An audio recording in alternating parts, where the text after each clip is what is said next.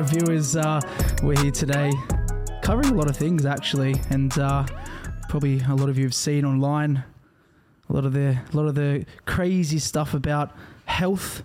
Um, one of the things was Liver King.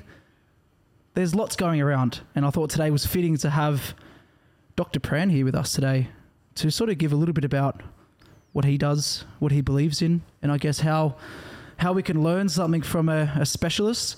So, uh, thanks for coming on, Dr. Pran. It's a pleasure, guys. Thanks for having me on on your uh, podcast. So, uh, I'm a gastroenterologist um, uh, by by trade. Um, I'm a medical specialist. What what that involves, fundamentally, it's a study of the human gut and the digestive tract, how we break down nutrients, how we break down food, and assimilate that into our into our system or into our body. So, I think I've been on a bit of a journey for the last few years because the medical um, industrial complex or the medical pharmaceutical industrial complex, which is a massive behemoth of a, of a business, obviously.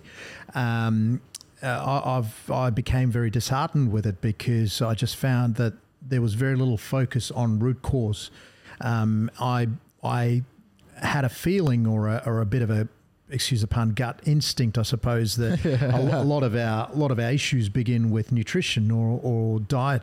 Um, so, yeah, it's been a journey of, of sorts. And in that journey, I've learnt a lot of things, um, delved into a lot of areas, and I've uh, come up with the conclusion that health or disease, health and, and disease are opposite ends of the spectrum, obviously, uh, a multifaceted problem. And um, and uh, you know require a very logical, open mind to try and understand where it all kind of went wrong. Um, with regards to the Liver King, I mean, we can we can we can talk a bit. Um, bit, bit on that, but um, this is sadly in, in the modern environment. This is the new image of, of, of health uh, do you know what I mean? Someone who's clearly um, using uh, exogenous hormones and whatnot, and, and a host of things, uh, obviously, to, to grow a body like that. That that is now parallel with what what health entails, which kind of shows that as a society, a lot of our views, our perspective, um, have all become skewed somewhat. So this leads the population to be really confused about what does health really entail, uh, which is the question that I've been asked trying to answer for for some time now. So up until a month ago, he said he wasn't on steroids. Yeah. So you have these young children or middle-aged men trying to achieve a body like this. Yeah. By doing it the correct way, maybe Yeah. the way you suggest. Psychologically, do you think that's going to have a long-term effect on especially the younger generation? Absolutely. Look, I mean, if you spend enough time in in commercial gyms, right, you'll you'll you'll see a lot of people start off uh, with weight based training or weight training, resistance training, however you want to call it, um, because we're a society that becomes we've got a really short attention span now whether the, the the use of the iPhones has promoted this or it's just the nature of how we are evolving as a society. We've got really short attention spans. And and I think people fundamentally give up on a on a dream of achieving a healthy body through hard work and graft. Mm-hmm. It takes years to graft a healthy body, and um, and and you know and and so I still haven't made it there yet. Yeah, don't worry about that. I- I've been, I've been putting Steven through a few crazy sessions this week. So it's a journey.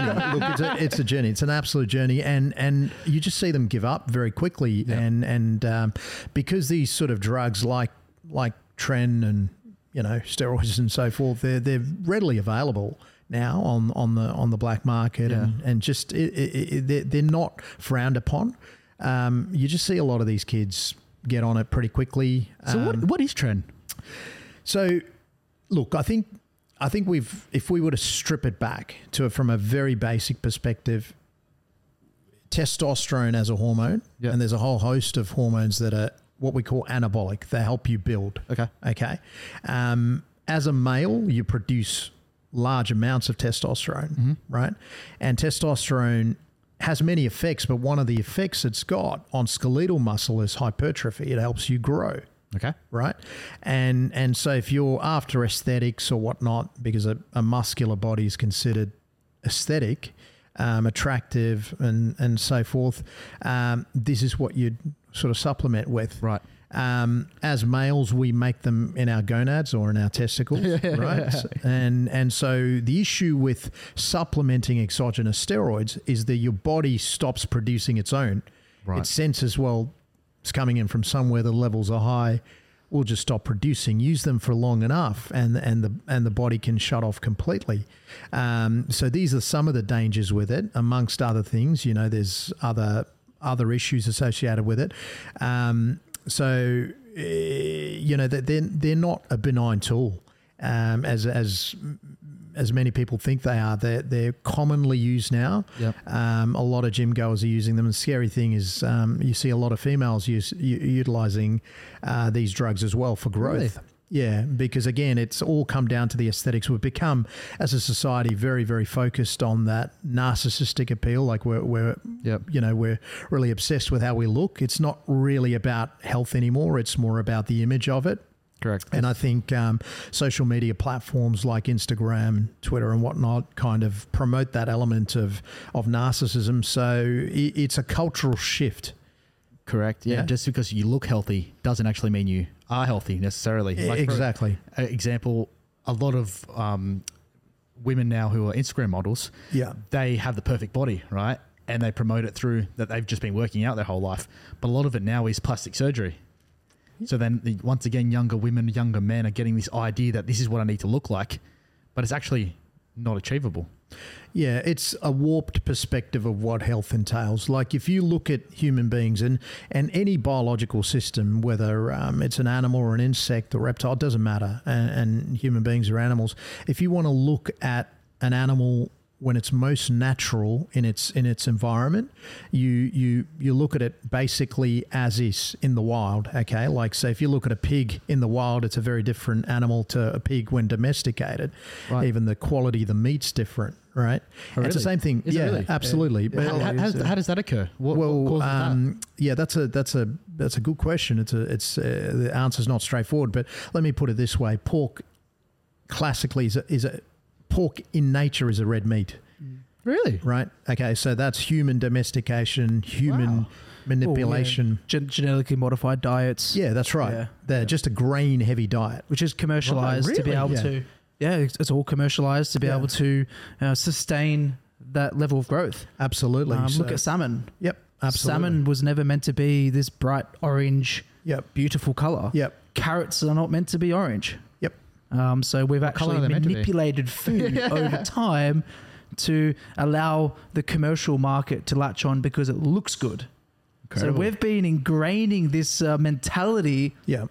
for such a long time Yep. that everything has to look good. Yep. Yep. Exactly right. Scrap all the important stuff. Yes. Let's go to looks Absolutely. from ground roots. Yeah, that's exactly right. Go to an organic fruit store, pick up an organic fruit. It's small. It doesn't have the shine that, that a lot of the non-organic fruits in Coles and Woolworths would do. Uh, they're often marked. Um, Yep. you, you know, they've got imperfections on them. Oh, you Uh, can't eat it if it has a little cut in it. yeah, that's exactly right. But, but that's that's how food looks in a natural state. Um, and, and as as a population, our perspective has shifted so much that th- we we want this. This is what we're calling for.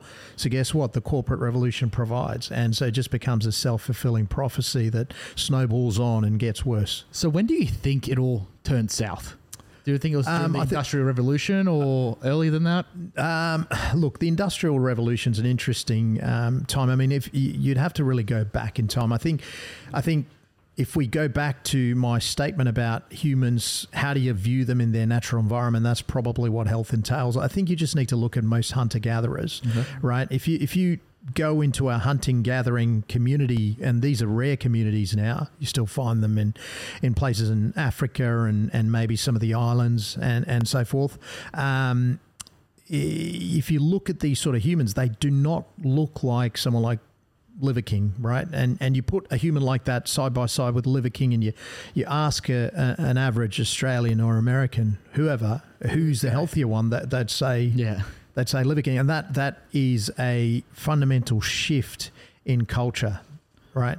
So beauty is is it it's it's cultural. It changes. It shifts over time. Like you know, back in the day, Marilyn Monroe was considered absolutely stunning, and she was. Um, but in this day and age, would we really find her uh, to have the beauty that she requires to reach the levels of fame that, that a lot of a lot of stars have? Well, all right? mainstream media definitely Th- that's right. So things have shifted, perspective of change has changed, and that that that has uh, occurred with not only health but beauty as well.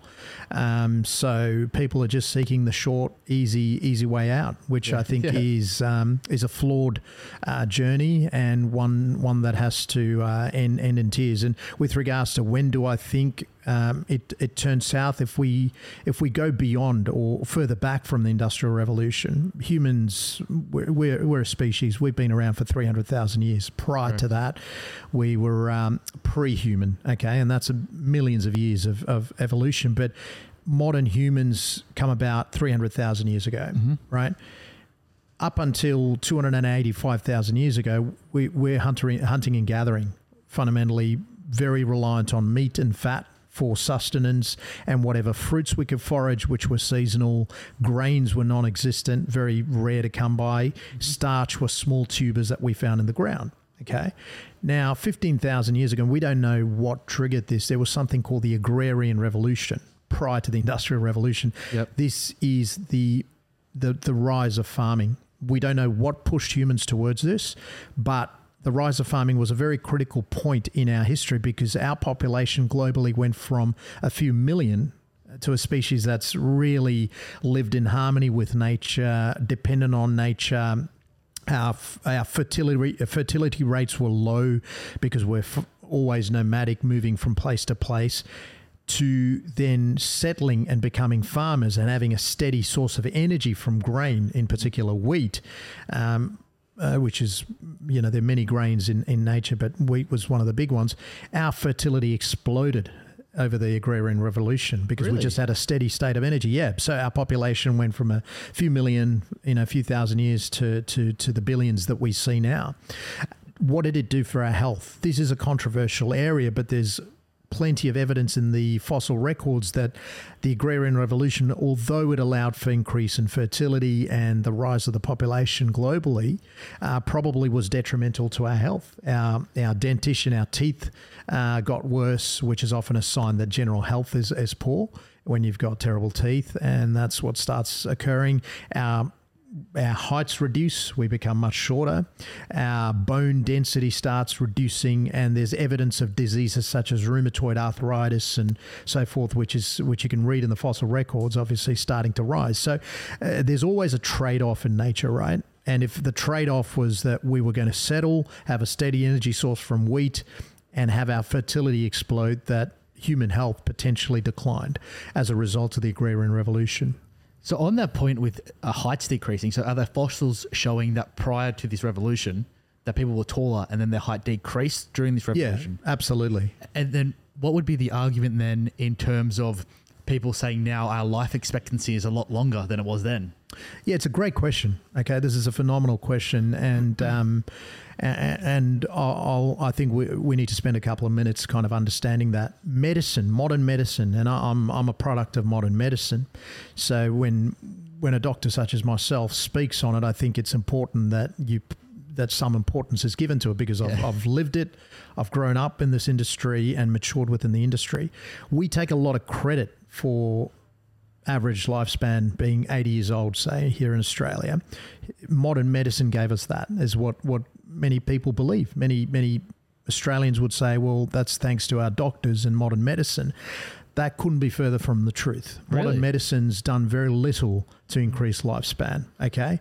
Wow. The biggest contributor to increasing lifespan was our engineers. The the rise of plumbing, right? The l- rise of drainage of sewage, these sort of things that contributed to hygiene, right? Were the biggest causes of our increasing lifespans.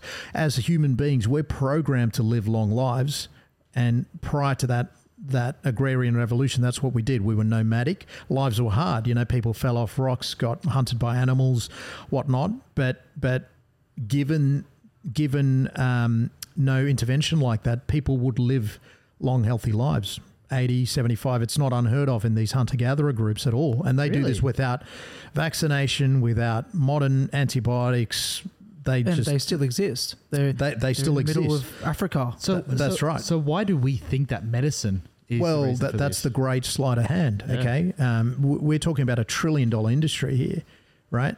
Disease is a trillion dollar industry, and so for something to be thought of as indispensable, it must be marketed as indispensable to the population, right? Okay, and I'm not I'm not knocking modern medicine; it's got brilliant benefits. correct. However, we've just got to be careful thinking that this is what's contributed to our long lifespan. Yes, we might be living longer, but the quality of life has diminished significantly. We're keeping people alive for longer that potentially, um, uh, you know, that that that you know nature would have claimed them, but we keep them alo- alive a lot longer, perhaps in a state that they don't want to exist, and we see that a lot in in uh, high level care nursing homes where people really, especially with uh, terrible illnesses, dementing illnesses that no longer recognize their family and loved ones, and um, their quality of life is poor, but we keep them alive for another five to 10 years. And, and you've got to question at what point does quality of life trump quantity of life? Right. So, going back to my point on engineers and plumbers and so forth, this was a critical part of the human lifespan increasing. Hygiene, improvement in hygiene. Okay. Also, I w- I wanted to dive into those industries as well. You talk about a trillion dollar industry. You've got one which is fastly emerging, which is called the vegan revolution, where right now, you know, in my restaurants and what I do is, you know, we see these vegans come through the door. Uh, we see these vegans advocate for a particular diet. Yeah. You know, that's okay. Um, but there's obviously views upon that, and there's benefits and there's probably negatives on on the, on those diets. There's so many diets out there at the moment, and uh, as the years go by, I feel like I'm seeing more and more and more vegans coming to the table. Um, over the years, I've you know I've had the pleasure to to serve you in my restaurant and uh, to cook you plenty of meat, and uh, I understand we do enjoy a good steak together. But shed a little bit of light on veganism, and I guess you've had a few come through your door. And what have you done for the vegan, the vegans coming through your door? How have you changed their diet, and what what has it done for them? Because they're going to veganism to, I guess, heal themselves, or to find another another sense of um, of hope. Well, also in terms of my wife, my wife's a strict vegetarian. There you And go. She doesn't do it for health reasons though. She does it for ethical reasons in terms of loving animals. And but I, guess, you've got to be practical about it as well. You know, like correct. Yeah. Uh, correct. And I guess what's your word of advice for for people following these diets? Sure. I think if you if you look at the journey that human beings have had, meat is a unquestionable part of our journey to being human. You know, you don't grow a brain with this level of capacity on a diet that was not nutrient dense. We would not have grown the brain that we've got, which I which I argue is probably one of the most powerful systems uh, potentially in the universe. Human intelligence is is unrivaled. out of control. Yeah. Yeah, it's unrivaled, and um, and that evolved simply because of something called the expensive tissue hypothesis, which is that, and this is where the gut and the brain are super linked. We went from being a primate, which is an animal very similar to the the, ch- the chimpanzee, The apes. Yep. yeah, the apes, great apes. We went from an animal that depended on fermentation of low quality plant fibers and fruits to shrinking our gut because the energy needed to be diverted elsewhere to developing the the brain. The brain primarily is fat, and fat was an important part of um, of our journey there. Right, so um, biologically, we're we're hardwired for meat okay? And um, and that's one argument. People might say well look as human beings surely if we're able to bend the rules of nature which we do you know um, well surely our diet diets could be be, be, be banned my argument's always been let's not combine sanctimony, right? This this virtuousness that people want to put out with nutrition. Nutrition's a science, sanctimony is your personal journey, and and good luck to you. But but um, I think it's important not to combine the two, right? And that's what's occurred. I think over time, especially in the last five to ten years potentially, it's become promoted by by large bodies, large groups, uh, perpetuated through social media that look to heavy save marketing, heavy. yeah, heavy marketing to save the planet, you must become vegan or vegetarian, or to be ethical, you have to become vegetarian because look at how these animals are treated. Now, I'm not one to argue that factory farming is horrible. I mean, you just have to see factory farming of chickens to know that these Correct. animals do not live a good life. Yeah. Mm. Um, but at the same time, it's hard to ignore the many billions of animals that lose their lives every year. Billions, potentially close to trillion globally, if you look at it, because of the monocrop culture used to generate the foods that vegetarians and vegans eat soy, wheat, corn, maize.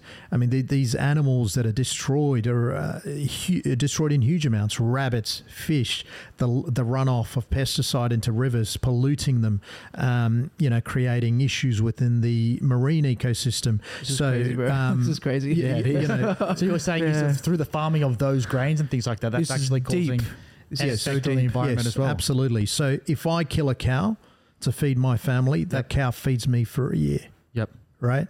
So, whereas if you're consuming a diet of grain, soy, and that's your dependence over the year, I would argue that you've killed far more animals.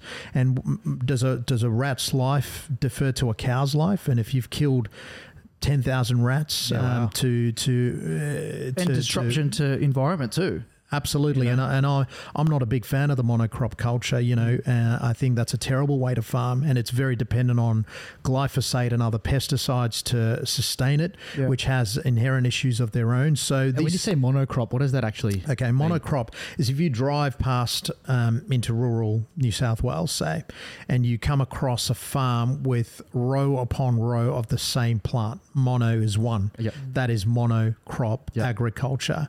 And to facilitate monocrop agriculture requires a lot of chemical input. Not just chemical input, but other um, major modifications to the land that human beings have to intervene in. Now, if you leave a land without without farming it, just leave it by itself, it regenerates in a way where you've got native plants, you have native grass come through, and it becomes a poly crop Mm. setting where many different plants come in. That's how nature works.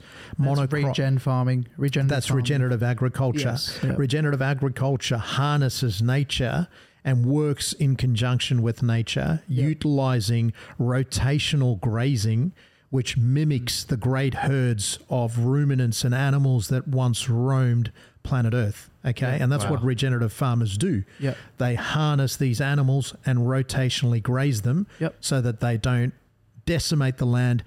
The the output that the animals put out through their feces Yep. fundamentally replenishes the land. The land is allowed to grow and the animals move back in. That's how nature works. Regenerative agriculture is the solution for human health. Not only is it the solution for human human health, it is the solution for planetary health. So when people virtue signal about, look, I'm vegetarian or vegan to save the planet, well, I argue that's fundamentally incorrect. Not only that, and I'm vegetarian for ethical reasons, say, well, that's bringing sanctimony into something which ha- bears Absolutely. no factual, no factual um, um, uh, points at all. You so, talk about the footprint as well. Like you talk Yeah. about, you know, let's, let's say for instance, we we go harvest a cow. You know, this cow, um, in the most ethical way, um, dies, hangs, gets butchered, ends up in our hands. If we were to modify grains and soybeans to mimic a piece of steak, the steps in the process is far more than a single cow. absolutely, Far, far, far, far more. absolutely, And that's the biggest thing as me as a chef that I'm concerned about is the fact that people aren't looking at those steps and looking at how much disruption to environment, how many steps are in place, how much uh, commercial factory um, sort of inputs there are, um, and then all of a sudden ends up in a freezer bag in our supermarket. We deep fry it and go, oh my god, it tastes like chicken. you know? I was at the shop the other day. You know what I love actually? I, I think it's Beyond Meat. This is what Beyond they Meat. sell, and nothing against it. Like, so my wife eats this. This is why I know what it is. It says, um, plant-based beef patty. How can you call something a plant-based beef patty? It's um, it's incorrect. It's it's and that should be that should be It's false advertising. false advertising. is, isn't it? It's should crazy. it should beef be is beef. Yeah, and, and the amount of input that goes into putting these patties together, the horrible oxidized vegetable oils that go in, various plant proteins, which I've got no issues with, but plant proteins are always incomplete compared to animal based protein. Soy is probably the closest when it comes to animal based protein in terms of the essential amino acids Yep. uh, within it, but you know it um, it's got its inherent issues. I worry about the uh, chemicals utilized like glyphosate or Roundup. It's huge amount utilized to to run a monocrop agriculture. So um, it, it's you know rather than eat this plant based patty, and I'm not. You know, I'm not being critical of your wife, but rather than Annabelle, it- listen to this. uh, yeah, this, is, this is for you. you might end up end up here on this couch. Um, Rewind it a few times and I'll play it back. I'll be sleeping on this couch from now on. Oh, no, that's all right, mate. We got you. We got you. the plant-based patty requires a lot of inputs, the chemicals that go into it, and on a fundamental level, it's fortified with nutrients to try and mimic what beef has. So we're trying to mimic what nature creates, and and we got to remember something. Cows are a product of our own hands as well, to an extent. You know, we domesticated them a few thousand years ago. The, it was called the the auroch, a wild creature. You know, Yep. and we domesticated them to be to fit in with us, to to become more docile, to provide us. Um, to provide us sustenance Yeah. with, with not just milk, Yeah. with meat, Yeah. with tilling of agriculture, right? And and so when I'm a Hindu by by birth, right? I was born into a Hindu family. We we revere the cow. Correct. Modern Hindus believe that the cow should not be consumed; it should be prayed to. Because, but that's a subversion of what ancient Hinduism was. Ancient Hinduism, many thousands of years ago, before it became subverted, um, that that cows are not to be consumed, was we revered the cow for what you provide us with. Okay, meat, milk, and Yep. and and work. Or paying its respects and praising Respect, it for yeah. giving them A- life. absolutely, Yep. absolutely. So This is why I get so hurt when someone says they want a well done steak. I cry inside. yeah, I look at them and go, well, you know, we look at this whole situation, and, and yes, we do promote a, a protein based diet from animals, um, and I do as well, um, because I feel like in myself, my body, that I react best to it. I train, I work hard, I get the most energy out of it. It's subjective to me. Um, and obviously, if I wanted to change that, I would seek someone like you to give me the guidance and the help to move on from that. But I tell you what, when we get a well done steak come through the kitchen, it is disastrous because what we're actually doing is we're we're we're getting rid of the nutrients out of the steak completely. So at that point of view, you can go and eat all the grains and soybeans as much as you want, but if you're gonna mistreat the animal in a sense to the way you cook it, then really you need to change your diet. So, absolutely. so Yeah. if you cook a steak well done, Yeah. you're stripping the nutrients out of that. Is that correct? Absolutely. So meat actually has a, a a temperature point where the the bacterias in the meat, which actually hold a lot of the the nutrients in the meat, actually start to die. Yeah. So you're looking anywhere probably beyond 54 degrees and above for a piece of steak, let's say. Um, you're really not getting much out of it. Like you, you really, um, it actually becomes quite carcinogenic. Um, it's probably not good for digestion. I'm sure. Like you're the expert there, but you know, I, I definitely try to do my homework and all this stuff. And the way you cook your food is also equally as important the way you choose it. Yeah, right. Choosing it, cooking it, consuming it, making sure that it fits within your diet. And, and hopefully, if you had concerns, you've gone to a doctor like Dr. Pran Yeah. and said, What works for me and what tests do I need done to ensure that my body is running rich? Yeah. It's running well. It's a well oiled machine. And all in all, we're not saying one diet's wrong or one diet's right, or if you're vegan or vegetarian, that's fine. Um, but it comes down to what you said, doctor, about virtue signaling. And it's virtue signaling based on emotion, not actually based on nutrition. Now, what would be your ideal nutritious diet that you think that we need to eat to live a long, healthy life? Yeah, look, diet can be personalized, right? Diet can be personalized. And just going back to the original point before I delve into the, the question, uh, the biggest issue, and this is why I respect people like Josh, and, and I've supported um, his business, and it's it's great to see him grow into this really successful, um, you know, restaurant. But you, as human beings, our our entire evolution's been about acquisition of food, right?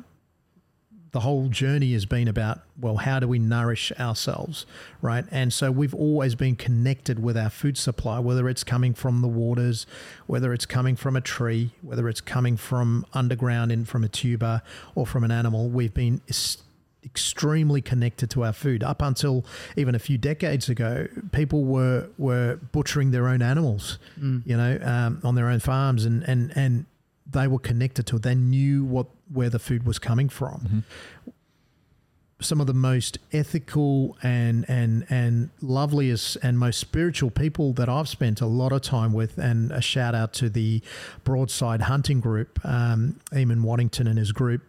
I've I- seen those posts. Yeah, And uh, if it is anyone who's watching this have seen a doctor with a goat or an animal on his shoulders Nah. in the rain, in the mud, in the middle of absolute nowhere, this is the guy. well, look, This is cool. uh, I, I'm not. I won't boast and say I'm a, I'm a great hunter uh, by any stretch of the imagination. I'm just learning, and I'm learning a lot from from these guys. And these are some of the most spiritual people you'll meet. Mm. They they ethically Connected. harvest the animal. Uh, they pay respect to the animal, and then they consume the meat. Not not not not a single ounce of meat goes to waste on that Yeah. on that animal. And some of the healthiest food, was, uh, you know, wild caught deer and and goat and and pig even as some of the healthiest animals you can consume because you've got an animal living in its natural environment without human intervention Yep. um, to to to change its composition. So. Yeah, look, I think I think I'll go back to that point that we've become extremely disconnected from our food supply. Like you ask a kid now where food comes from, he'll say supermarket. Do you know what I mean? Um, you'd ask an adult, and they'll probably tell you the same thing Supermarket, yeah. people have got no issue going to supermarket to pick up a packet of beef, um, but as soon as you get a hunter hunting an animal and harvesting is that meat for his if, for his family, that they've got an ethical issue with it. Yeah. That's a massive disconnection that that that these individuals um, have, which is a which I think is a real pity. Yeah. Oh, absolutely. Well, even on that, I. I, I think I would find it very difficult to go and kill my own meat. If I had to, if there was no food in the supermarket, I probably would. But if you said to me, go and kill this goat or go to the supermarket and buy it, me being naive and not understanding what you understand, I would say, well, I'd rather go to the supermarket. I don't want a little cute goat looking at me saying, please don't kill me. Yeah, no, absolutely. But what this leads to over time, right? Um, No, but that's Did he, real. did like, he talk yeah. English while doing that? Or Yeah, he said, Jesus. "Bah, bah, bah, Excuse me, Steven. Please don't do this to me. he was saying to, he was saying that No, to me at the goat. gym this I morning. goat. actually, Yeah, I he was looking at me this morning at the gym. He's like, "Please don't do this to me." And I was like, "Another set. Get down. Another ten push-ups now." Watching those arms wobble. It was great. Love it. But uh, It's n- n- listen. Yeah, back to the talking goat. It is just no such thing as a bloodless diet. Yep. and that's my that's my point. So if you're walking into a supermarket, you've just outsourced the killing to Correct. someone else. If you're a vegetarian or a vegan, and you're saying you're sanctimonious and you're virtuous because you're consuming a bloodless diet, well, trillions of animals have died worldwide just to just to do this. And not only that, uh, uh, just to summarize, that monocrop culture is just horrific for the environment. Yep. Okay, and so um, you know, I draw the line when when I hear people say cow-based farming or cattle ranching is terrible for the environment. Um, there, there's lots of nuances in that, and yeah. Well, um, they say it's one of the top three causes of um, global warming. yeah, right? yeah. Well, it goes back to the fact that many animals now, and and you know, Josh would be great to speak on this. We desire meat that's marbled and got a lot of fat Fat, through yeah. it, and the wagyu and whatnot. Um, it, it it to to achieve that, you've got to feed these animals very heavy grain based diet. Um, to do that, you've got to have monocrop agriculture to provide the grains for the animals Right. that's not regenerative agriculture at all. That's not working with nature to rotationally graze. This is factory farming.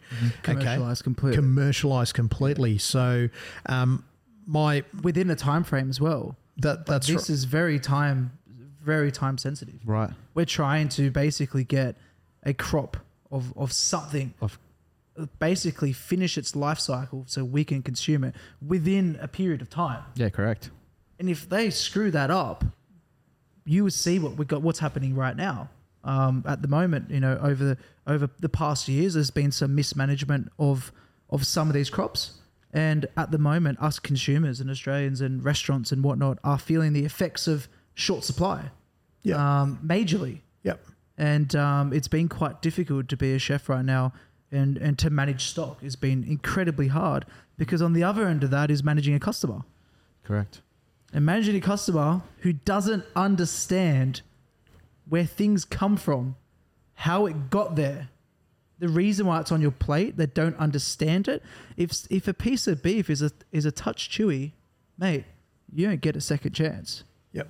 disconnection is massive Yep. why did we call this podcast what it is? Because I wasn't happy with the fact that Khalid named his song Young, Dumb, and Broke. Why should we tell kids to be young, dumb, and broke? Correct. Why don't, why don't we all be young? Why don't we all work out, eat well, love well, do well? Let's not be dumb and let's not be broke. Let's make smart decisions. Correct. Which Let's leads, educate ourselves. correct, and it's about proper education from a professional like doctor. Absolutely. here. Well, n- not just that. I, I- I'd argue that it doesn't need to come from professionals. I think I think we've been conditioned to believe that you know to get health you must you must have a professional kind of guiding. You need a wellness coach, and you know, uh, bless the the coaches and things out there. I, I respect what they do, but the reality of it is education and self improvement. Health, all of that just comes from a place from within, right? It's um, you don't need someone to guide you through it. It's just simply understanding our history. This is why I'm so big on understanding human history and human evolution because once you understand history or once you understand where you come from you kind of know where you're going right and and I've um, I've always tried to to sort of fit in um, going back to the liver king that those ancestral tenets there's not much wrong with what he's saying Yep. um, it's just how he went about doing it for personal gain. Correct. Right, I think is problematic. He was selling a product, and the image was part of a product. Look at this guy on the that's, TV. uh, Look at him. I Who mean- knew by eating raw testicles that would get you a chest like that? Bit of liver as well. Bit of liver. And He's got a for good this beard, though. guy to basically be on like the top of the top of talkback shows It's ridiculous. across the world, promoting this type of diet with this elite type of figure, which we know is so bloated and, and so it's so I don't know It- it's- magnified. It's, ludicrous, Josh. And I, I mean, I knew you wanted to touch on him a little bit today, and I, I actually didn't follow him because the first time this guy's image popped up, someone sent me a reel of him. I, I like I knew straight away he was on performance enhancing drugs. Yeah. And you could just tell by the by the uh, the way the guy's complexity of the body. built. It's not a jealousy thing. You just physiologically you can you could tell that that he's utilizing exogenous components. hundred percent. Um, And so I never followed it, but I, I read up on some of the tenants today, knowing that I was coming for the talk. Not much wrong with what he's saying. You know, sleep, move, eat well. Oh, there's a lot of good there. There's a lot of good there, but but as everything with the modern world, it's been sold with an image Yep. and sold with a dream. And so you've got people out there believing, millions of people believe this story, right? Totally. And the so, yeah, guy's huge right now. it's huge right now, and, Yeah. and I don't think it'll really matter, right? Um, because this is what people associate with health. Now you got all these Marvel and DC movies that come out with superheroes with, with the main actors who are all juiced to their gills, right? And and this is who people idolize. This is what people look up to. This is the concept of beauty, and that's become warped. I'd, I'd argue if you want to look at the real beauty of a human figure, look at the hunter gatherers Yeah. lean, efficient, well built. Um, that's the most most of the African Asian groups in Europe. You would have seen a more stockier type of hunter gatherer. You don't get many hunter gatherers in Europe now because it's it's all been gentrified. However, you would have had a more stocky individual, more equipped to deal with the weather. The Vikings, for instance, they would have been Yeah. you know absolute um, absolute units of people, and they would they would have carried more fat subcutaneous, subcutaneously because you've got to deal with some of the European winters, Yeah. um, and so it's a really interesting area. But don't conflate aesthetics with health. That's the point that I'll Oh. that I'll keep making. and, Totally. and just quickly, Doctor, on an anti-meat argument, I know we're talking about um mono, mono monocrop, yeah, monocropping. monocrop. If we look at, I guess, our animals that we eat, like from the supermarket, Okay, that's not positive. That's not definitely a good thing either. Because I heard this study. We need to fact check it. But apparently, eighty percent of the antibiotics that we create actually go to animals, not to humans. Have you heard that stat before? Yeah, look, the problem with overcrowding animals, right, and especially in chickens, this is very prevalent. The chickens are in such tight spaces, they're fed so much grain, they become so overweight that their feet can no longer support their own weight. So they become Really? scabbed and scarred and infected. So the antibiotics go towards as a preventative measure to stop that infection. Um, but I I think that statistic is somewhat conflated, perhaps in America Yep. and some and places like Brazil where Well, it there's was a based off America. Yeah, Yeah, that, was American. we don't understand, right? Like as Australians, we should be, you know, and I'm I'm not born in Australia, but I'm so proud of this country, and I spent a lot of time in New Zealand. I, I feel we Australians and New Zealanders, no offense intended, but but we don't value what we've got here. The meat that we produced is of the highest quality globally, right? And um, instead of Australians enjoying this food, what we see is this meat just shipped overseas to places like like Dubai, um, America. we're, to- we're one to- of the main suppliers for to America, and Yeah. to China, right? But we produce some of the best regeneratively farmed. Well, not all of it's regenerative, but these But there's a animals lot are of it down the Riverina area. Absolutely, Heaps they're out on the paddocks on, f- eating amazing grass, right? And um, and we don't understand how valuable that is. I've got a Yeah, bit wow. of a, Yeah. uh, a funny I- I- I story didn't- I didn't about know that. chicken. So this Okay, is, let's do it. So I was going into I'm going into battle with one of my consulting clients. I write menus and, and do a lot of stuff for a, a lot of other restaurants, and, and one in particular is a, is a chicken based um, company. Um, you know, they have shops and whatnot around, and like fried chicken. uh, charcoal chicken, Charcoal bit chicken. of fried chicken, whatnot. And they, they've come to me and, and went, Josh, Chef Josh, we need help. All right, cool. I'll come in and help. So we've gone through everything. We've gone through their chicken, and we've noticed that this particular brand had free range chicken. And I went, okay. So I actually sat down the owners and said, Are you guys familiar with the word free range? And they went, Oh, yeah, the chickens go out on a field, they run around. no, you know. all the rest of it. And I was like, oh, okay, cool, cool. Um, well, what I'm gonna do is I'm actually gonna get a chicken professional to come in and tell you exactly the difference between you paying that much and that much for a chicken. The difference. And they went, oh, why? okay. Well, let's let's talk about it. Um, you know, we're in a position right now where we're trying to cut costs and, and, and trying to maximize expenditure in, in these in these venues. I get someone to come in here and talk about it. So pretty much in Australia, as this is what I have been told, that a chicken of, of its free range type, the doors open to go outside. Chickens work in flocks. One chicken walks out, 10,000 chickens walk out. One chicken walks back in, 10,000 chickens walk back in. A chicken could be outside for all of five minutes, not even. Yeah, correct. And that's the only difference. Well, it, it comes down to the square meterage that each chicken has, doesn't it? Do you, are you aware of that, Doctor Pran? Yeah, look, chicken's not my favourite protein for, for, reason, for reasons Josh good was- wagyu. But really, it was it was basically a situation where the chickens are still cooped up in factory Yeah, caves, absolutely. Yeah. and they have a choice whether to stay around the food and stay inside and eat and be warm and cozy, Yeah. or to step outside to where the elements are. Well, even when you read your egg packets, right? It'll say free range, and some different egg companies, egg Yeah. producers, will have, you know, there'll be 10,000 chickens to an acre, or they'll have 10,000 chickens to five acres, but they're all free range.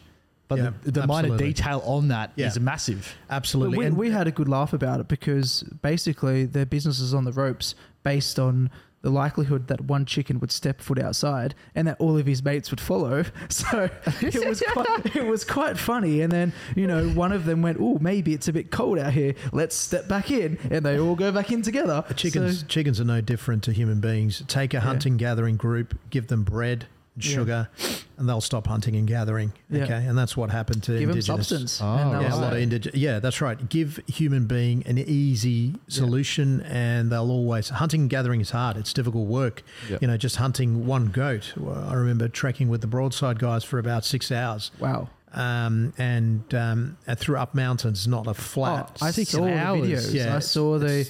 Yeah, I saw the crazy. photos and it looked intense. It is intense. You were like in camo gear. Yeah, I, was- and I lost weight uh, over the two day period that, that I went to do it. I didn't have much body fat to lose, but I lost body fat Yeah. in doing it because it is significant exertion. So any animal would gravitate towards comfort. Chickens are no different. Yep. Um, with regards to the square meter rate um, for chickens, you're right. With eggs, um, there's a great um, uh, brand. There's I think they're called Kangaroo Valley Eggs. I think they've got 15 chickens per hectare.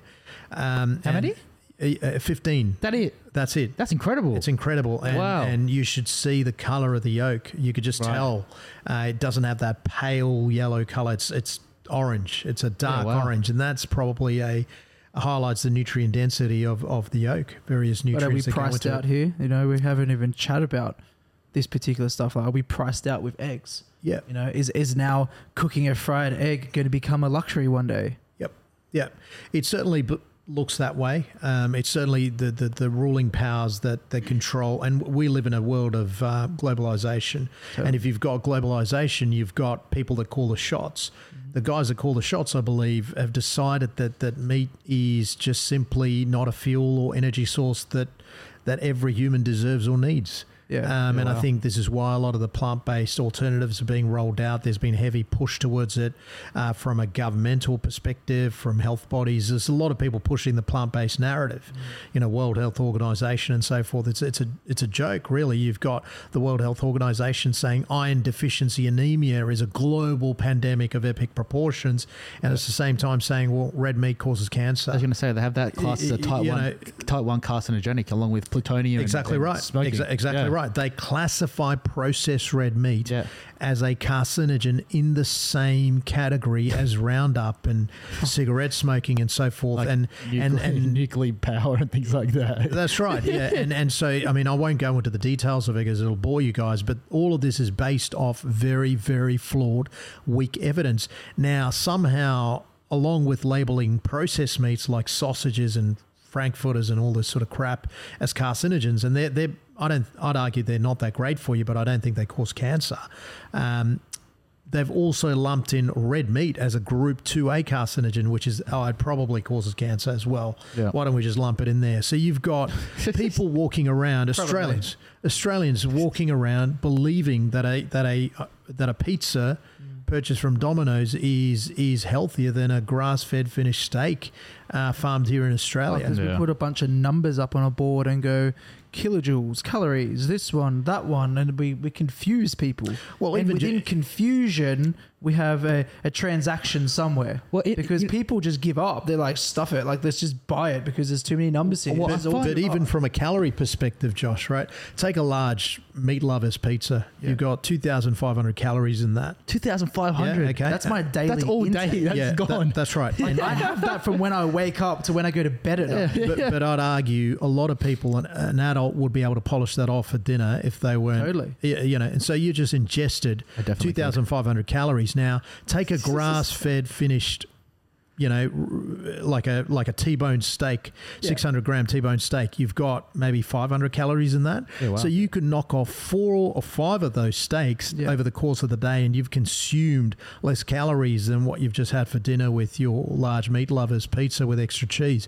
It's a ludicrous representation. So um, of, of what occurs at a at a numerical level. So calories do matter, um, and and we've somehow disconnected the fact that meat's actually a very low calorie food. Yeah. You know, it is. Skip that part. Well, Yeah, See- it's high calorie when you consume it in a McDonald's meal with, with you know the buns, the cheese, the the the pizza, uh, the um, sorry the uh, the the milkshake or the drink along with the chips. That's a high calorie meal, but meat it makes up ten percent of a meal like that. Yeah. But somehow the meat's meat's blamed for that entire meal. Yet ninety percent of those calories came from plants. See, calories are something that now I think people are more aware of it, but they never used to be. So when I was growing up, I was quite fat.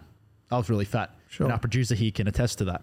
Um, yeah, I wasn't aware what calories were, right? Even you go to too. I don't McDonald's have whatnot, restaurants in Australia, they don't actually record calories on their meals. They record kilojoules, right?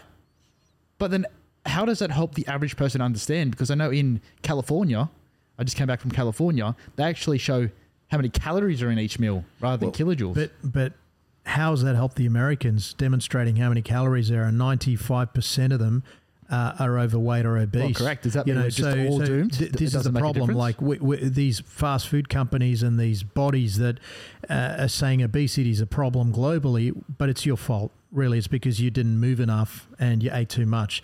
But that's incorrect. They've pushed people towards these lower quality foods because we've stripped them of the ability to consume quality meats. Like the a restaurant like Josh's um, puts out this quality meat, but you can't argue that it's cheaper to go to McDonald's and pick up a twenty dollar meal.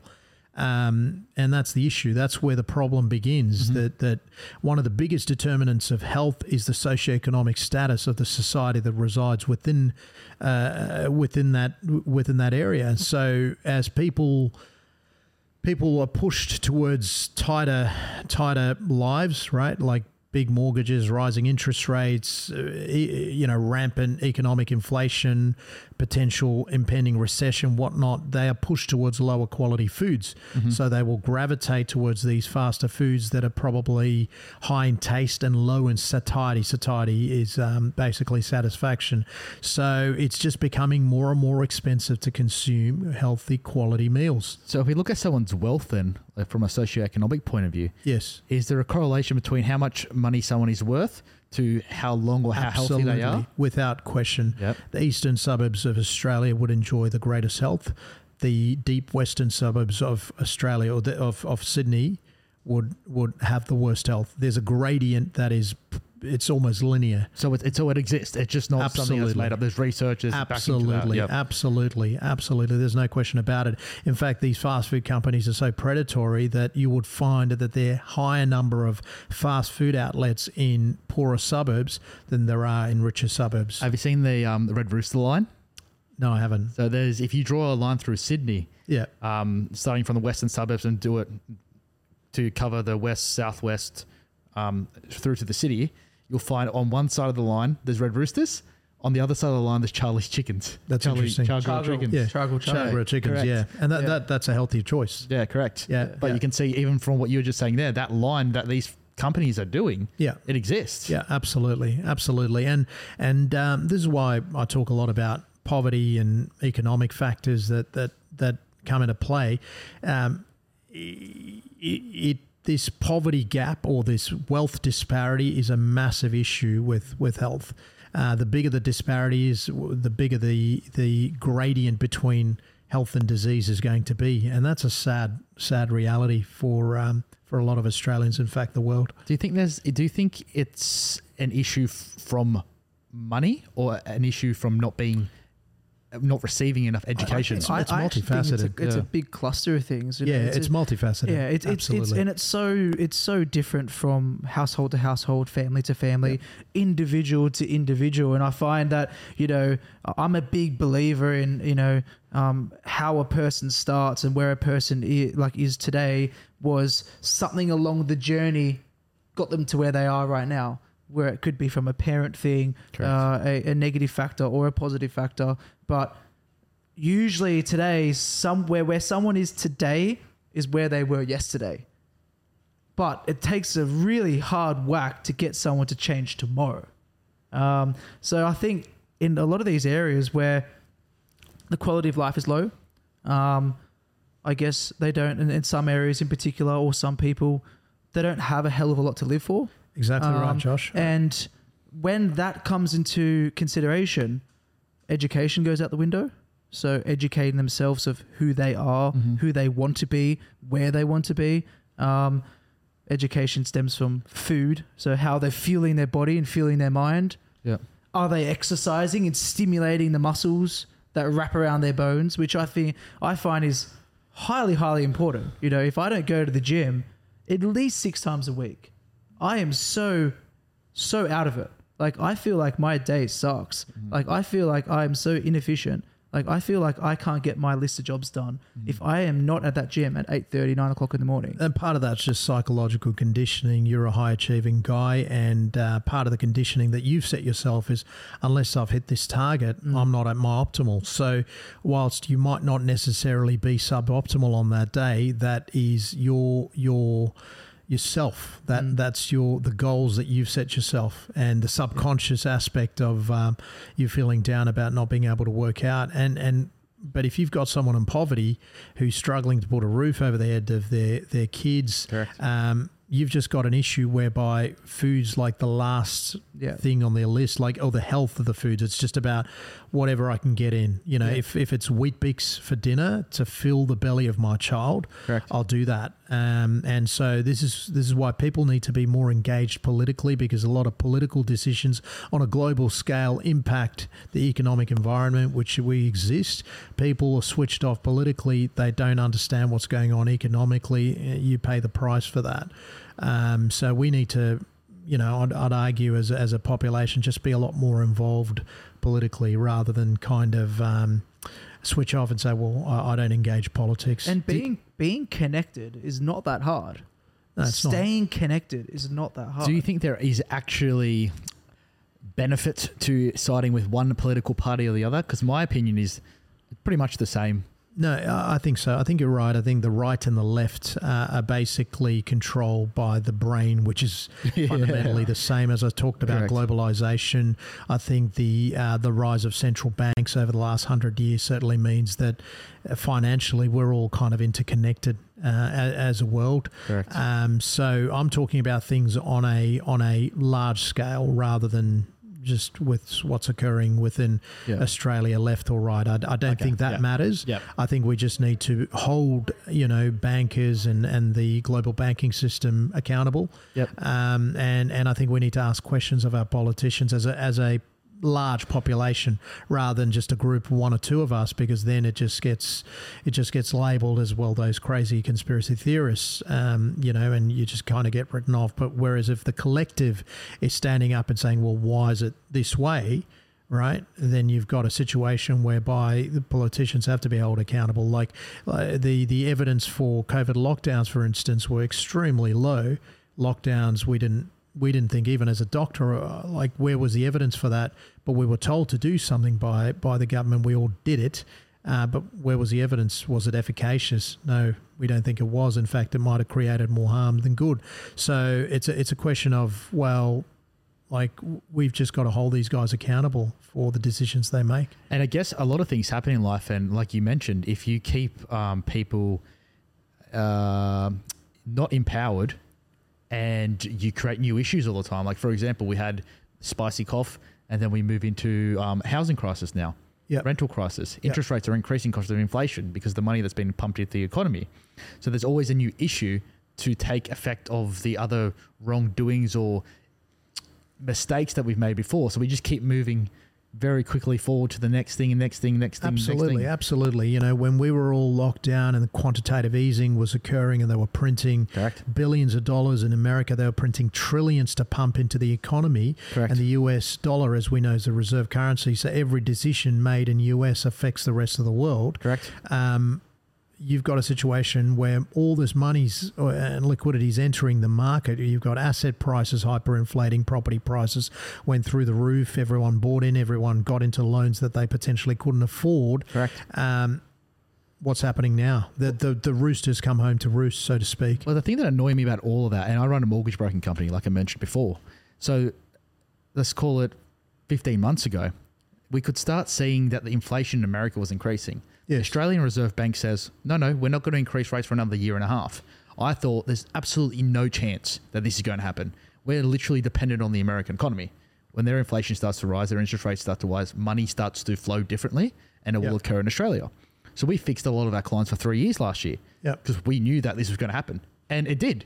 It happened extremely fast, extremely, extremely fast. Do you think there's a lack of foresight from professionals who get paid a lot of money to predict things? Yeah, I think so. I think the central bankers are, you know, I hope you don't mind me saying it. I think they're problematic. Yep. Um, and it was Uh, very Why is that? Why do you think they're problematic? Well, you know, you're creating value out of thin air. Central banking, I mean, money's just being printed out of thin air, Mhm. um, and that's what you know fractional lending is. Yep. Um, as a mortgage broker, I'm sure you appreciate that. You give people loans by increasing the debt on the ledger. You don't necessarily create value right? And Correct. so the US dollar, which is our reserve currency, is not backed by any fundamentals. Mm-hmm. It has no pair. It used to be backed by gold. 1971, Correct. Richard Nixon unpegged that, and we so went that they the- could freely print money. Then we went to the US dollar standard, right? So we went from the gold standard to the, the US yeah, dollar the US standard. dollar standard is as good as gold was their promise. Correct. But the issue is you can never create any more gold. You can mine it, but that a lot of input goes into that energy. You got to find the gold. Uh, Gold is a limited Correct. resource, whereas money you could just increase the debt on the ledger, Yep. and that's what's occurred. And because the U.S. dollar is the petrodollar, it is also the SWIFT international banking system, and it is also the reserve currency. Yep. You've got a situation where the trillions printed in US has now got global effects, and what the US is now doing by fundamentally increasing their interest rates, they're importing inflation to all the other countries. Correct. And um, you you've got a situation where because we're pegged to the US dollar, um, we- we'll also pay the price. So you know, when we talk about central bankers, I, I just think they lack that knowledge. I think this discussion that you and me have had would probably be novel to many high ranking bankers Correct. within the banking system. And so, why is a guy who's a gastroenterologist and a guy who's a mortgage, Mortgage broker, broker, having, yeah. having these sort of conversations when it's not occurring at a banking level? That therein lies the issue. Correct. Um, central banking's a Ponzi scheme. yeah. yeah, yeah, yeah. Because You you heard it here first, guys. You guys are connected. That's why. One one thing I do want to talk about that, the one thing I want to talk about just away from central banking uh, that I'm super interested in. Um, you have to correct my language with it because I don't know the exact terms. But over the past 30 years, there's been studies and science to show that we have micro biomes or something in our stomach, Yeah. and our stomach is actually there's more nerves in the stomach than there are in our mind, and the stomach is actually controlling our emotions more than we think. Is that correct? Yeah, look, I think again, going back to an evolutionary basis for it. Five billion years ago, as we're floating in this primordial oceans, uh, and Earth isn't, you know, a great place for life to exist on on land. Right, the conditions weren't ready for it. Five billion years ago, these creatures, um, you get them now. They they they're like hydras. They call them hydras. There is no brain. It's just something called the enteric nervous system, the ENS. Okay. That's their brain. Their gut is their brain. At some point, those two separate. It becomes from the enteric nervous system, it splits into something called the central nervous system, which is the brain and spinal cord. So our gut isn't the second brain. It is, in fact, the first brain. That's how. Really? That's how the human, well, the brain in, in general evolved. It evolved from the enteric nervous system from within the gut. There is Wow. more neurotransmitters within the gut than there is the brain, almost 10 to 1. Um, the microbiome are the bacteria that we symbiotically carry. We're more bacterial cells than we are human cells. There's trillions of bugs that exist in our gut.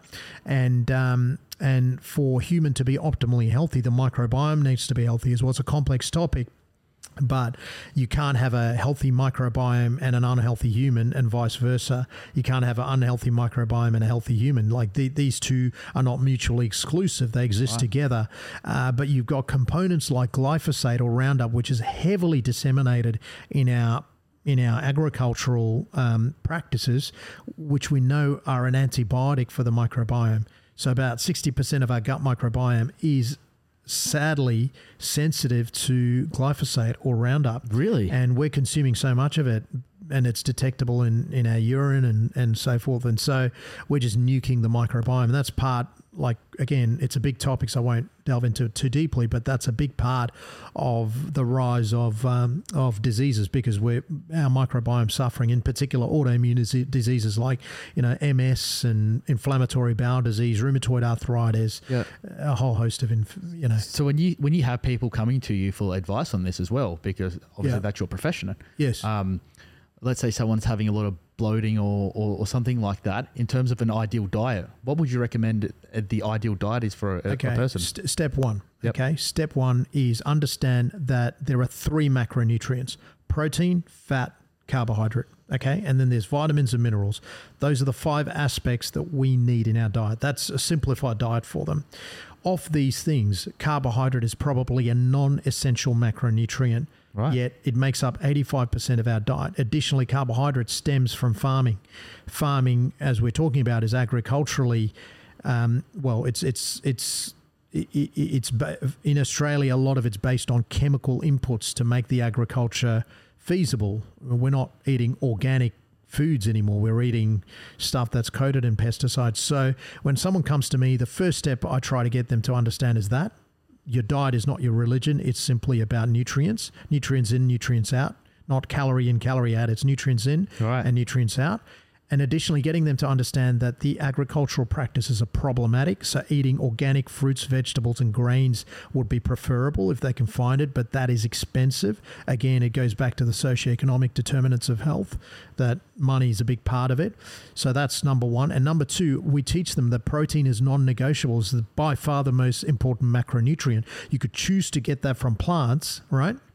Or you could choose to get that from animals. Animal based proteins are like a Lamborghini versus plant based proteins, which are an inferior Lamborghs. car, right? Okay, which would be a, I don't know, a Toyota Corolla or something like this. Apologize to anyone who's Yeah. driving a No, Toyota no, Corolla. we'll, Yeah. we'll stick to we love we, Lambos. we love Corollas too, guys. Yeah, I Don't mean, I've owned, I've owned one in the past. I'm Yeah, not letting it yeah, go. yeah. But we also like Lambo. yeah. but, but it's just a higher quality protein, Yeah. without question. And finally, when it comes to fat, fat's ac- uh, actually an essential macronutrient. Really? And we teach them about the importance of that. This is see, you're surprised, I right? am, yeah, very pe- surprised. people don't realize cholesterol is an important synthetic precursor to building our own testosterone, male testosterone. Wow. So uh, you know, This you talk epic. you talk to talk to any bodybuilder who's trying to get down to five percent body fat, where he has to go on a low cholesterol, low fat diet to reach that level of body fat. Their testosterone's tank, Mm. and so this is why you see a lot of bodybuilders exogenously supplement to get to those growth Right, phases okay. right? So low fat diets, I'd argue, uh, I mean, although they've been promoted for 40 years, right? Um, I'd argue a problem. Uh, they're, they're, they're problematic. So w- we just teach them these nuances. Yeah. But as you can imagine, like we've just sat down for an hour and talked about nutrition and politics and money and so forth. All of these things linked together. I've got 30 minutes with a patient. Correct. Right, and a person's coming in expecting me to say, "Look, what are your symptoms? I'll book you for a colonoscopy, and we'll go from there." And you get someone come out with all this information. It's there's an element of intensity to this information. It's and overwhelming. yeah, it's overwhelming. very I, overwhelming. I'm overwhelmed. yeah, that's right. I've, I've learned so much more, and I, I feel like a better chef from this chat, to be honest. so yeah. people go away and and and it's all just too much so it, it, you know you've got to really slowly work it in it's a gradual journey that you have Yeah. to take with people uh, i'd have to say like uh, say we see 100 people uh, with issues maybe we might get through to only 10% of them Really? right and that's how low the uh, penetrance is Wow. um, so it become and th- there's a lot of myself that I've got to give, right? Yeah. Like because I'm very passionate about all these topics. So um, it it there are significant challenges to implementing it. Additionally, you've got our medical bodies, you know, Bowel Cancer Australia, Cancer Council Australia, saying red meat's bad. So people people go, well, hang on, you're saying this, but the Cancer Council and Bowel Cancer Australia is saying red meat's causing cancer and heart disease. How do you contend with that? So straight away you get put out as as a guy who's trying to be too radical, Yep. right? And and these are significant barriers um, to implementing good quality care. I'm not I'm not particularly radical. I just try and be as objective as I can, Correct. Based on Um, based on information. based and try to be as logical as I can based on evolution, based on science. as well to individual wants and needs. Like Exactly every, every right. being is not exactly the That's same. That's exactly right. An elderly person might require far more protein than Yeah. two young blokes coming Yeah. to see me, right? Because Yeah. their their their their digestive system's not as good. So we really like, and I'm I'm blessed to work with phenomenal dietitians in our service, Tom, uh, Jessica, and um, Nikki. These we provide personalized nutritional advice to these people because it's not that simple. It's not as uh, not as simple as say, well, you just consume two grams per kilogram of mm. protein per okay. day. It's like, well, okay, what is your target? How are you going to hit them? Personalized nutrition's the future. So I guess what does your diet look like then? If I know it's hard to give like an ideal diet based on age and things like that. So what does yours look like? Okay, so look, I'm 42 years old. I weight train. Which I, don't- still don't believe that this guy's 42. Uh, You see this guy's Killing body. Look at this guy's I- body. I appreciate That's incredible. you want to go to the gym with this guy? You're talking like dips with like a chain hanging off him with like 20 kilos. and the like, goats on his shoulders still at the same time. Man, we still have to do that chest session. the we I look Uh, forward to it. What does uh, your Josh. diet look like? Because I know what it looks like in the restaurant, and uh, like I said, I've, I've I've cooked for that diet uh, for you many times, many many many times And over I the appreciate years. it. I appreciate Um, it. but what does it look like? You wake up in the morning, and uh, you know, I, I want you to sort of tell everyone what does your diet look like, and uh, you know, we could we can wrap this up. Yep, brilliant. Okay, well, I appreciate you guys asking. I, uh, and my diet may not necessarily apply for others, but I'll give Totally. you my requirements as a as a 42 year old guy who who trains and and um, does resistance training. Obviously, my protein intake needs to be adequate. I generally start the day with fat and protein. So usually it'll be something like an omelette or um, with a bit of butter and salt or some poached eggs. Yep. Um, I will generally have a black coffee, right? and I work out soon after, um, maybe an hour after that. Okay, and so I believe your day is is best started with fat and protein rather than carbohydrate, rather than reach for the muesli, Yep. which sends you on the sugar roller coaster for Yep. the rest of the day. It puts your sugar up, down. As it's coming down, you feel like absolute junk. Snacking again at 10 a.m., you know, that type of stuff. After breakfast, I don't eat till lunch. Lunch again is protein and fat. I generally tend to do eggs and meat again. Yep. Um, and dinner time, I load up on the carbohydrate. I no restriction on the carbohydrate. Then I have as much protein as I can fit in. That is my priority again, mm. right? And the protein generally will come with fats. And I'm not going out of way, my way to consume fat. If I'm eating a protein source like egg or meat, it accomp- it brings the fat along. So obviously, with it. before going into that recovery period, which is your sleep. Um, Yeah, exactly what right. Recovery So what period, type which of- is like downturn. Exactly body, right. The body's renewing itself for the next day, which sets exactly. about three o'clock. Exactly right. The exactly reset right. button comes. Exactly right. Uh, I try and eat starches, so potatoes, sweet potatoes, um, rice, white rice. No French fries. Sorry, No French fries. Truffle no, uh, fries. yeah, Oh, truffle fries. or duck fat potatoes. Duck right? fat fat potatoes, truffle fries. yeah, yeah, um, no, we, when, I, when we, I'm out, we love Yeah. the truffle fries, Yeah. you know, and um, no, well, you know, at the end of the day, you know, I always had a gut feeling that this was going to be a good podcast today. Sorry for the pun, um, but you like that one, eh? Um, so you know, thank you, thanks, Doctor, for coming on today. Really appreciate it. Young, not dumb, not broke. Steven and Josh over here, thanks, Yeah. mate. And um, you know, we look forward to you know catching up. In the future, look forward to seeing you at the restaurant as well. It's always been a pleasure, and uh, mate, I really hope we can have you back on because uh, I have learned a shit ton more than I knew before. I've learned heaps. I'm going to go home, tell my wife, stop eating vegetarian. uh, no, I'm joking. I'm joking. can you can you call me straight after? Yeah, You'll a need a joke. place to It's stay. a that joke. Yeah. I'm supportive Um, of my wife and I love everything about her. Yeah, Um, Lo- lo- No, yeah, love your wife. her. Love your wife. uh, but hey, look, if you want to follow Doctor uh, Doctor um, the brand. Dr. Dr. Pran Yoganathan, Instagram, Facebook. We're going to link his uh, information underneath the, the the information on this channel as well, so you'll be able to connect with him, and Hey, hopefully he, questions, yeah. he can help you on your journey as well. Yeah, questions. Follow it this way. Need good food? Come to me. Need something with mortgage? Go to him. This is why all our respective fields are important somewhere along the line, Absolutely. and we run our own race. Yeah. Um, but you know, I think it's been really insightful. Um, you know, it's, it's been really cool to catch up with you outside of what you do and what I do, and actually just have this organic conversation. Because uh, I guess when you when you're in a relaxed state of mind, you learn more, you talk more, you connect more. So. That's all from us today. So thank That's you. awesome. Thanks, Thank you. guys. Thank you very much. guys. Thank I you for appreciate coming you on. guys. No dramas. Thank you. Thank you. Thank you.